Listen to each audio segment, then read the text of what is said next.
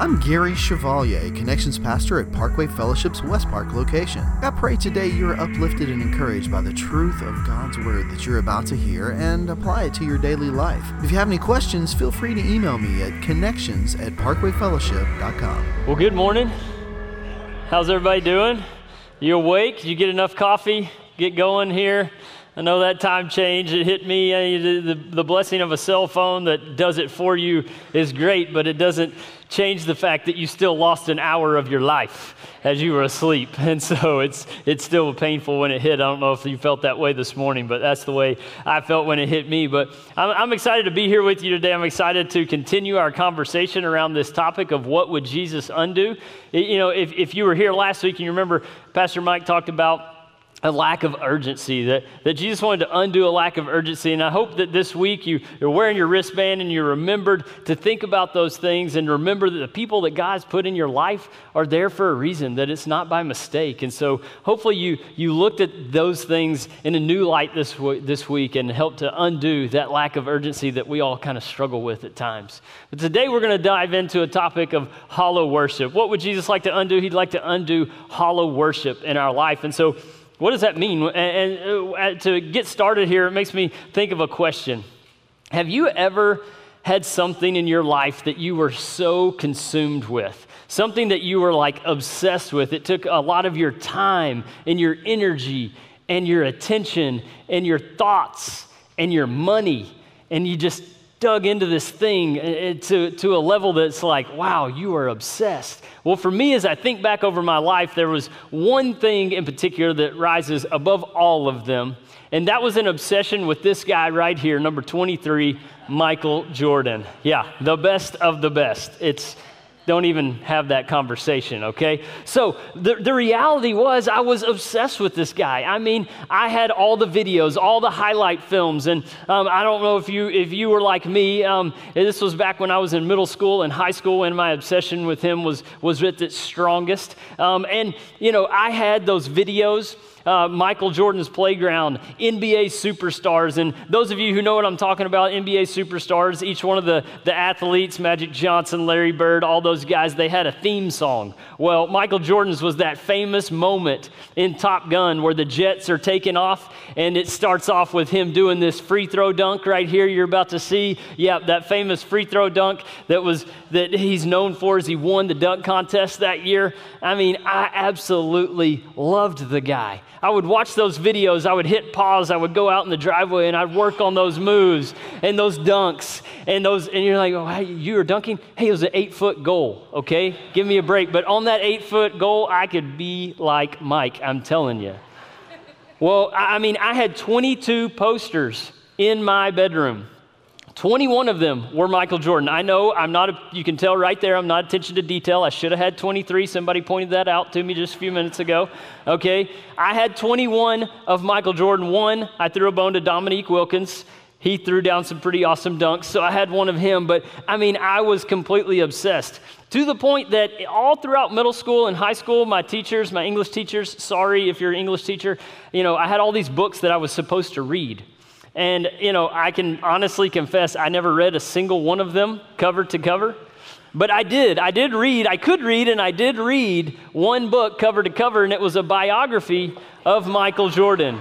It was 201 pages. I remember it very well. That was a long book for me because I didn't read much.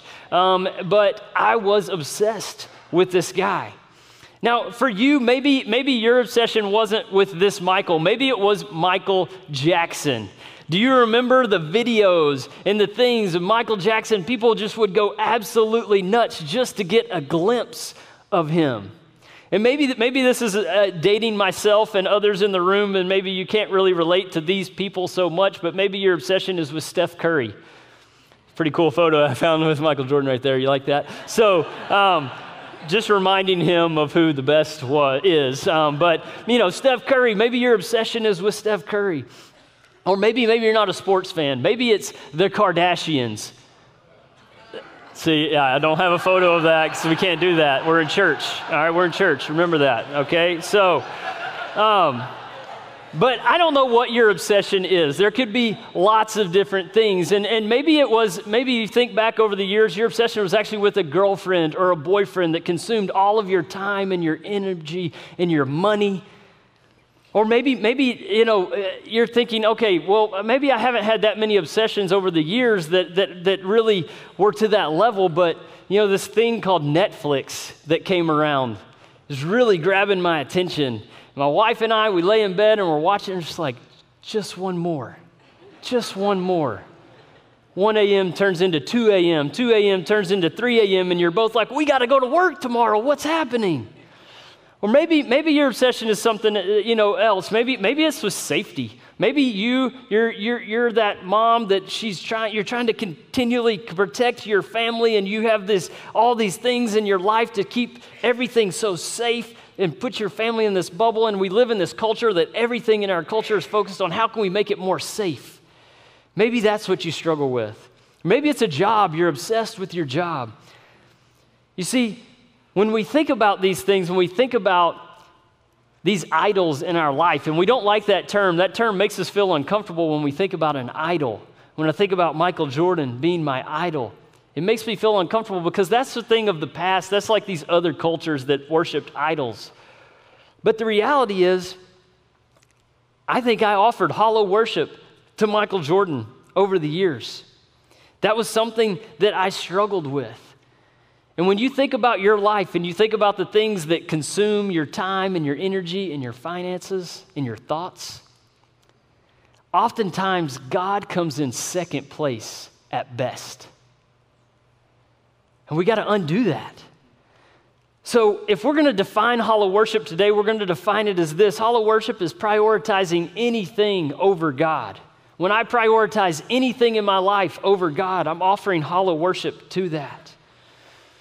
And let's, let's take a moment here, and I want us to look at an example from Jesus' life because we're talking about what would Jesus like to undo. And Jesus had some temptations in his life, and he was tempted to offer hollow worship to other things, prioritize other things over God. And so we're going to open up your Bibles. If you have your Bibles or you want to follow along on the screen, we're going to be in Matthew chapter 4 today, starting in verse 8. But before we dive in there, just get you a little background on what's going on. Jesus had just been baptized by John the Baptist. When he came up out of the waters, Holy Spirit descended on him in the form of a dove, and a voice from heaven called out, This is my beloved Son, in whom I am well pleased. Then the Holy Spirit led Jesus away to the wilderness, and for 40 days he fasted and he prayed. And at the end of that time, he was weak and he was hungry, and that's when Satan showed up. He entered the picture, and that's where we see Satan laying out these temptations in front of Jesus, and we're going to pick up with the third one today. It says, Again, the devil took him to a very high mountain and showed him all the kingdoms of the world and their splendor. All this I will give you, he said, if you will bow down and worship me. Now, you may be sitting here thinking, like, what kind of temptation is this for Jesus? He's the Son of God. He rules the world, right? Like, this, how much of a temptation can this actually be for a guy like that? But you see, the reason Jesus came into the world was to rescue it, to rescue us back from the grips of Satan and the temptations he lays out in front of us. And Je- Je- Jesus knew that Satan had people's hearts. And so Satan's like, Look, hey, Jesus, I know you're coming here and you're coming to do your Father's will, but listen, I got a shortcut for you. I've got an easier way. You don't have to deal with all that. There's an easier way to have these people. All you got to do is bow down and worship me, and you can have it all. But Satan Satan does that to all of us, doesn't he? He likes to dangle out these things in front of us, the bait that he dangles in front of us, and we, we get tempted by it and, and we want to take hold of it, and we think that that thing, if I get that thing, it's going to change my life. And you get that thing, and then you start to realize you still feel hollow and empty inside. You know, it's like that new car you get. You spend time and time and hours researching what kind of car should I get? What kind of leather seats should I get in it? What, what all the bells and whistles do I want on it? And you get it, and you start driving it to work, and it feels awesome. And you finally have that day where you're like, okay, today's the day. I'm actually going to ride in my car with coffee. and you get there and you reach over to grab it as you're getting out and you spill it all over that new leather seat. And you're so frustrated with yourself and you're angry. And you find yourself actually longing for your old car with no car payment that already had the stains that you didn't care about. But you got so wrapped up in this thing that you thought was going to bring you happiness, and you realize it leaves us feeling hollow and empty. You know, I still remember the day when Michael Jordan let me down. I remember the day I idolized the guy. Not only the way he played, I idolized the way that it seemed as though he lived his life. But the reality was, when I found out that his marriage fell apart, when I found out that he was actually, from what I hear, a really terrible trash talker on the court, when I found out about his gambling addiction, those things, man, it broke my heart. And I realized this thing that I was hoping in, this, this guy that I looked up to, he was something of hollow worship for me. And it left me feeling empty inside. And I don't know about you. I don't know about you, but there's something in your life, I'm sure, that you have experienced this over the years. Or maybe you're in the middle of it right now. There's something that you're offering that hollow worship to. You're prioritizing something else over God.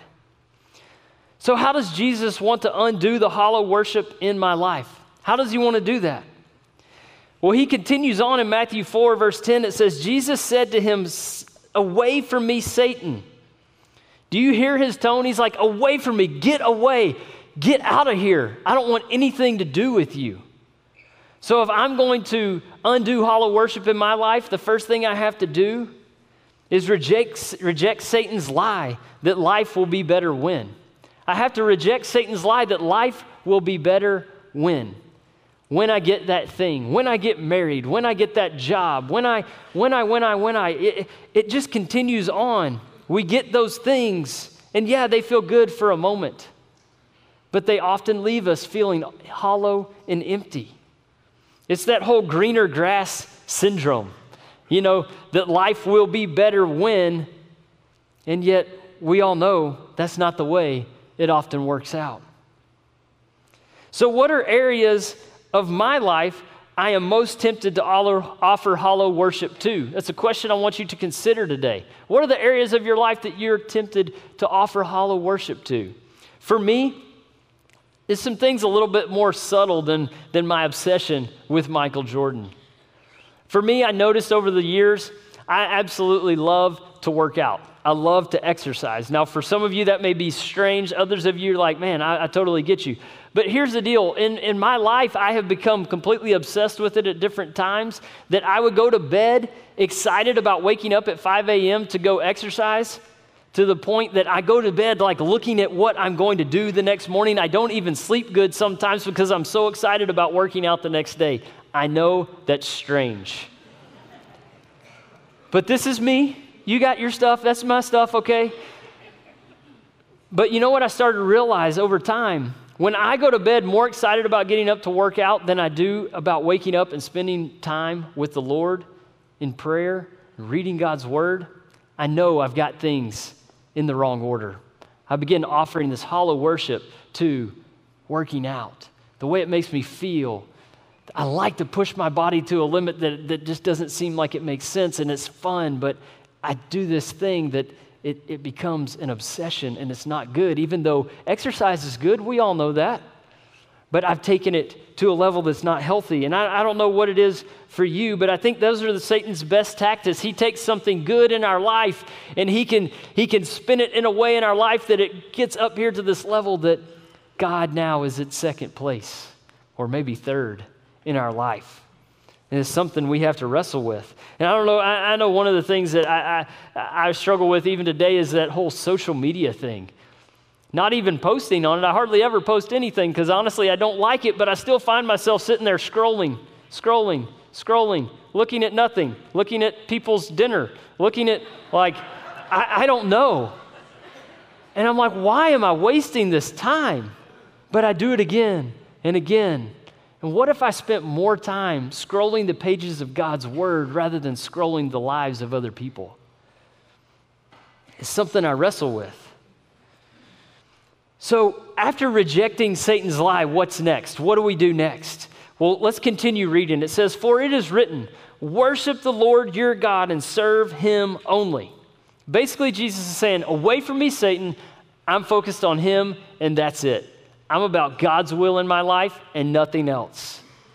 Now, Jesus is actually quoting the Old Testament here. It's, it's fascinating how he does this as he battles Satan in these temptations. And he's going back to a time when Moses is actually writing to, speaking to the Israelite people. And they had just come out of slavery of 400 years in Egypt, living in a culture that worshiped anything and everything except God. They worshiped anything and everything except God. And Moses was reminding them no, you're to worship our Creator, the one true God, and Him alone. Does it sound familiar to you? A culture that worships anything but God? I think our culture today is very similar. Some of it's obvious, some of it's very subtle. But again, things grab our attention. Now, maybe you're sitting here today and you're saying, I, I want to put an end to hollow worship in my life. So, what does true and proper worship look like? What does true and proper worship look like in my life? Well, I think the Apostle Paul says it best in the book of Romans, chapter 12, and we're going to read that in just a moment. But the Apostle Paul, just to remind you, he wrote 13 of the 27 books in the New Testament. It's a pretty big deal.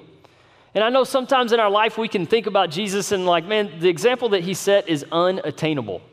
Like, he was the Son of God. And there's an element of what you're saying and thinking that is true. It is unattainable, but through him, we have life and a way back to the Father. And there's some guys in this book that we get to read that they wrote for us. And we could see how they wrestled with life and how they chose to follow after God no matter what. Paul was completely sold out for Jesus, and he wasn't the Son of God. He was just a guy like you and me. And here's what he writes Therefore, I urge you, brothers and sisters, in view of God's mercy, to offer your bodies as a living sacrifice, holy and pleasing to God. This is your true and proper worship. So, true and proper worship is remembering God's mercies as it flows from a heart of gratitude. Remembering God's mercy as it flows from a heart of gratitude. You see what he says right there? He says, in view of God's mercy. Remembering what God has done for you. He sent his son to the earth. He left heaven. He came here because he loved you first. He lived a perfect life, showed you how to live, showed you how to love your enemies, showed you how to forgive people when they don't deserve forgiveness because he loved you first. He was willing to lay down his life for you. He took his life back up again for you by rising from the dead, giving us a hope and eternal life. He loved you that much. So, as we remember God's mercies and it flows from a heart of gratitude, it's because we're thankful for what He's done in our lives. You know, one of the things my wife has done within our family that has been a blessing to our family since we moved back from Uganda you know, in our time in Uganda, we absolutely loved being with the people there. God taught us so much. You know, we went over there thinking we were going to help people, and really, God was going to do a big work in us. And one of the things that we did a lot while we were in Uganda was ate beans and rice. We ate a lot of beans and rice. It was easy to get, it was cheap. It was things we ate when we went to the village to visit friends. It was things we ate in our home. And so when we moved back, my wife said, You know what? I want us to remember those people. I want us to remember our friends. I want us to remember what God did in our lives while we're there. So we're going to eat beans and rice one day a week for dinner. That's going to be our meal. And we're going to remember and pray for those people. And she got a little chalkboard and it's by our, our dining room table. And She drew the, the map of Africa on there and she drew where Uganda was. And she started writing names of our friends, our family that lives over there. And our kids would write names. And when we sit and we eat and we eat the beans and rice, we remember what God did in our lives and we remember the people that we love and we pray for them. You see, that is true and proper worship. You know, a lot of times we think of our moments in here as worship, and it is, and this is a huge thing, but God wants us to worship Him with our lives every day, all the time out there. So I don't know what it is for you. Maybe, maybe for you, the idea of the beans and rice, maybe there's some things that you can do to remember what God has done and help drive your family into a deeper relationship and dependence on Him. You know, when we come together, we just did it. We took communion. That whole thing was instituted by the Son of God for us to remember Him giving His body and shedding His blood for us on the cross. And that's one of the blessings that we get to take together each week when we remember. But there's ways we can take that and we can do things like that out there in our lives and remember what God's done and remember His mercies. Paul continues on there and he says, To offer your bodies as a living sacrifice. Now, that, that term seems a bit confusing a living sacrifice. Sacrifice is usually, that means something dies, and he's saying living. And so, what is he, what is he talking about there? And, you know, thank goodness Jesus came and he was that living sacrifice. He gave his life for us, but he took his life back up again. And so, what does it mean for us to live our lives as a living sacrifice. And I think it's good for us to go back and think about the sacrificial system in the Old Testament before Christ came. Because you see, they were challenged to bring their best to the temple when they came to worship God. They brought their best lamb, not the one that was, that was sick or maybe about to die or the old one that was, that was about to go anyway. They had to trust God and give him their best. They gave him the best of their first fruits, the crops that came out of the ground first, the best they gave him. And so when I think about my life and think about what is the best I can offer to God, that's the second part of our true and proper worship is to give God my best. I've got to give God my best. And I think the first step in giving God your best is with your attention. Because there's so many things we could talk about giving God your best. But if he doesn't have your attention, it's not going to flow in to the other parts of your life. So, when for you is the best part of your day to give God your undivided attention? When is it for you? For me, it's the morning. I already showed, showed that. I'm a morning person. Maybe for you, you're a night owl. You're a night person. You know, I, I, had a friend one time told me, he said, You know, I'm not a morning person or a night person, so I guess I'm just not a person. I'm like, You don't get off that easy. You're some kind of person. You may be a midday person, but you're some kind of person, so decide, think about it. What's your best time of day? What's your prime time? Give God your attention in that moment every day. And what if we got a little bit crazy? What if we went beyond just giving God just that moment? You know, again in the Old Testament, Moses is teaching the Israelites, and again, they're, they're still trying to wrap their mind around this whole thing of serving the one true God because they've been in this culture that was confusing, serving all these other things. And he said to them, Listen, love the Lord your God with all your heart, with all your soul, with all your strength. And teach this to your kids when they walk along the way, when you get up, when you lay down, all throughout the day. And if you start doing that, if you start making God a priority in your life to that level, I promise you it's going to affect the way that you treat your spouse. It's going to affect the way that you raise your kids. It's going to affect the way that you interact with your coworkers. It's going to affect the way that you interact with the waitress that is taking forever to bring you your meal. It's going to affect the way you interact with the world if you'll choose to give him your undivided attention. You may be sitting here saying, Whoa, Will, like you're getting a little bit carried away with this whole Jesus thing. Like, seriously, chill out a little bit.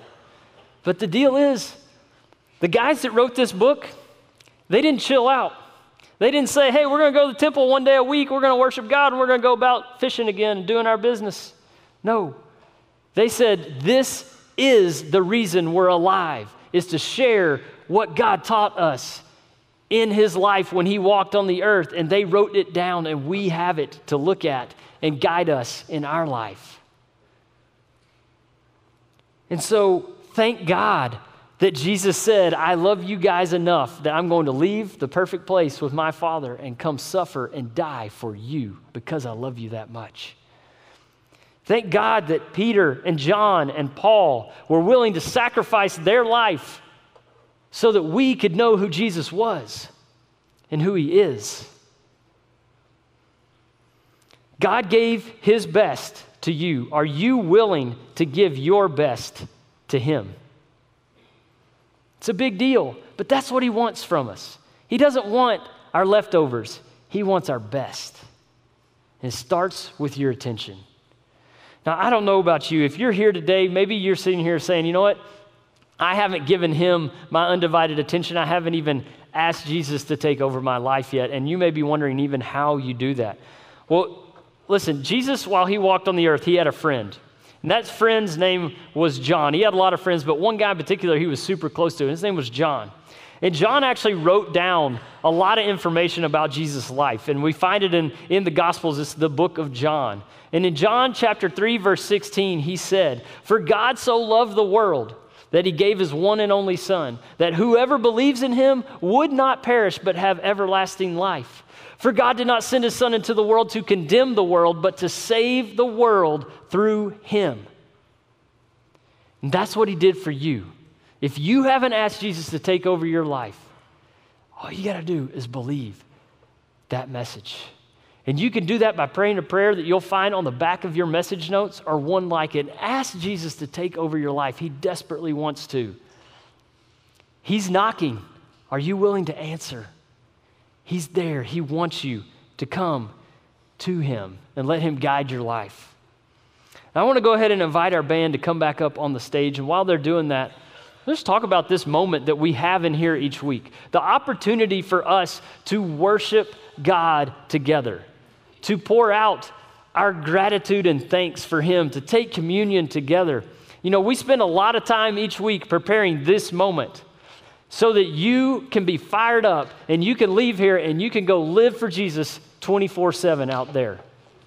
But you know what? The way that you live for Jesus out there, the way that you give him your time and attention directly affects the way you worship him in here. They go hand in hand, they work both ways. So, our goal and our hope is that this helps you draw strength as you go out there. But it's not going to sustain you for six days. So, you got to dig in to God throughout the week. And when you come back in here, you're going to be so fired up about what God's doing, you can't wait to sing his praises and thank him for what he's doing in your life. Now, we're going to sing a couple songs together. And this first song that we're going to sing is by a guy named Matt Redman. Matt Redman's a worship pastor, and a number of years ago, Matt's senior pastor came to him and he said, Hey, Matt, I'm a little bit concerned about our worship. Not anything that you're doing wrong, I just feel like the hearts of the people are just going through the motions. Or maybe they're even coming here for the entertainment value of our worship and they're not really here to sing and pour their hearts out to God. So I want to strip it all away. I want to strip it back to our voices. I want us to just sing and lift our voices to God, pour our hearts out to Him, and thank Him for what He's doing in our lives. Not that all this other stuff is bad, but I just want to get back to the simplicity of our voices and us and God. And so Matt started thinking because he was like, you know what? Honestly, this makes me a little bit uncomfortable because this is like my job. This is what I do. So now you're asking me not to do all of those things. But he started thinking and praying about it. And God placed some words on his heart. And he began to write them down. And he wrote this song we're going to sing right now The Heart of Worship. Thank you so much for joining our weekly podcast from the Sunday Morning Experience. If you have questions, please reach out at connections at parkwayfellowship.com. Have a great week.